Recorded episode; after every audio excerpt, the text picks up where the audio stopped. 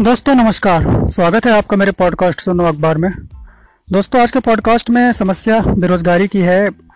पाँच राज्यों में चुनाव चल रहे हैं और बहुत दिनों से ही रोज़गार, महँगाई, इन सब की समस्या बड़ी तेज़ी से उभर के आई है।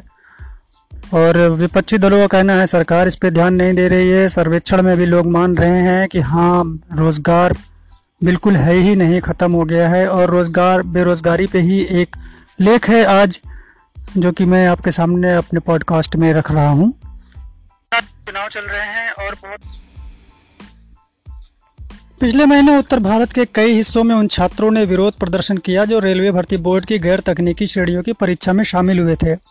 इस परीक्षा में पैंतीस हज़ार रिक्त पदों को भरना था जिसके लिए एक करोड़ पच्चीस लाख लोगों ने आवेदन किया था। हालाँकि मामले की जाँच के लिए समिति गठित करने संबंधी आरआरबी के फैसले से परीक्षार्थियों की नाराज़गी कुछ समय के लिए भले ही शांत हो जाए, लेकिन इससे भारत में कमाई और रोज़गार की बड़ी संख्या का कोई समाधान शायद ही निकल सकेगा। निस्संदेह नियोक्ता के रूप में रेलवे रक्षा मंत्रालय के बाद दूसरा सबसे बड़ा संस्थान है, मगर इसकी समस्या भर्ती प्रक्रिया नहीं, बल्कि कम कौशल वाली नौकरियों के लिए बड़ी संख्या में आने वाले आवेदन हैं। एक करोड़ पच्चीस लाख कोई छोटी संख्या नहीं है। यह देश में 20 से 25 वर्ष की कुल आबादी का करीब 10 फ़ीसदी हिस्सा है। इसलिए यह कह सकते हैं कि इस आयु वर्ग का प्रत्येक दसवां शख्स रेलवे में इस निम्नतम श्रेणी के रोज़गार के लिए आवेदक था। यह कोई सूचना नहीं है। आवधिक श्रम बल सर्वेक्षण के अनुमानों सहित कई आंकड़ों में रोज़गार संकट की गंभीरता बताई गई है। साल 2019-2020 में 18 से 25 आयु वर्ग की बेरोजगारी दर 24.5 फ़ीसदी होने संबंधी पीएलएफएस के आंकड़े न केवल काफ़ी ज़्यादा हैं, बल्कि छोटे व संकटग्रस्त देशों को छोड़ दे तो यह पूरी दुनिया में सबसे अधिक है। इतना ही नहीं, अपने यहाँ श्रम भागीदारी दर करीब 40 फ़ीसदी है, जिसका एक अर्थ यह है कि सरकारी परिभाषा के मुताबिक देश का हर दसवां नौजवान बेरोजगार है। फिर भी यही कहना सही होगा कि देश में बेरोजगारी का आकलन असलियत से काफ़ी कम हो रहा है। यहाँ तक कि आरआरबी के खिलाफ सड़कों पर उतरे छात्रों में से ज़्यादातर आधिकारिक आंकड़ों में शायद ही बेरोजगार गिने जाएँगे। उनमें से कई की गिनती छात्र के रूप में होंगी तो कुछ बच्चे निजी प्रतिष्ठानों में भी काम कर रहे होंगे। जहाँ नौकरियों में स्थिरता अच्छा वेतन और सामाजिक सुरक्षा के अभाव में वे बेहतर रोज़गार की तलाश में होंगे। जो कि रेलवे जैसे संस्थानों में मिल सकता है या सरकारी संस्थानों में मिल सकता है। और जबकि आप जानते हैं कि प्राइवेट में भी नौकरियाँ बहुत कम मिल रही हैं और जो मिल रही हैं वो अच्छी नहीं मिल रही हैं। बेरोजगारों को कम आंकना जितना सांख्यिकी मसला है, उतना ही आर्थिक मुद्दा भी है।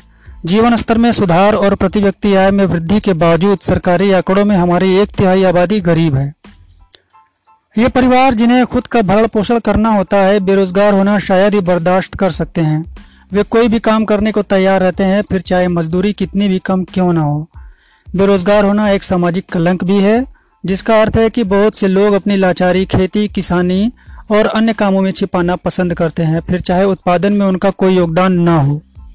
कई अन्य लोगों के लिए न्यूनतम मजदूरी पर अनौपचारिक काम करना एकमात्र विकल्प होता है। बेशक हमारे पास बेहतरीन सर्वेक्षण तंत्र और परिभाषाएँ हैं, लेकिन मौजूदा कामकाज की जटिलता को देखते हुए बेरोजगारी का सही अनुमान लगाना मुश्किल है। हालाँकि आंकड़े जुटाने की प्रक्रिया में सुधार लाकर सरकार बेरोजगारी की समस्या को बेहतर समझ सकती है, मगर आधिकारिक आंकड़ों को लेकर बहुत ज़्यादा रुझान तो नहीं ही दिखाया जाता। सरकारें बेरोजगारी को भी खारिज करती रहती हैं, जबकि यह अर्थव्यवस्था के लिहाज से भी एक गंभीर चुनौती है। बहरहाल, भारत में रोज़गार संकट की गंभीरता को पहचानना समस्या समाधान की दिशा में पहला कदम है। बेरोजगारी भत्ता या शहरी रोज़गार गारंटी जैसे कदम समस्या का पूरा समाधान नहीं कर सकेंगे।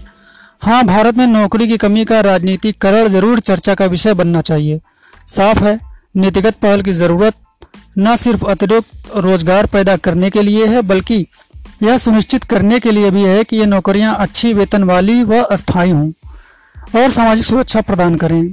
ऐसे वक्त में जब हमारी अर्थव्यवस्था कम मांग और ग्रामीण अर्थव्यवस्था में आय की कमी का सामना कर रही है, सार्वजनिक खर्च से ग्रामीण मांग को पुनर्जीवित करना होगा, यह आर्थिक पुनरुद्धार के लिए भी ज़रूरी है। तो ये आज का ये लेख था। बेरोजगारी पर हिमांशु जी ने लिखा है, जेएनयू के एसोसिएट प्रोफेसर हैं और जेएनयू वाले, इनको तो सरकार थोड़ा बहुत चिड़ती है।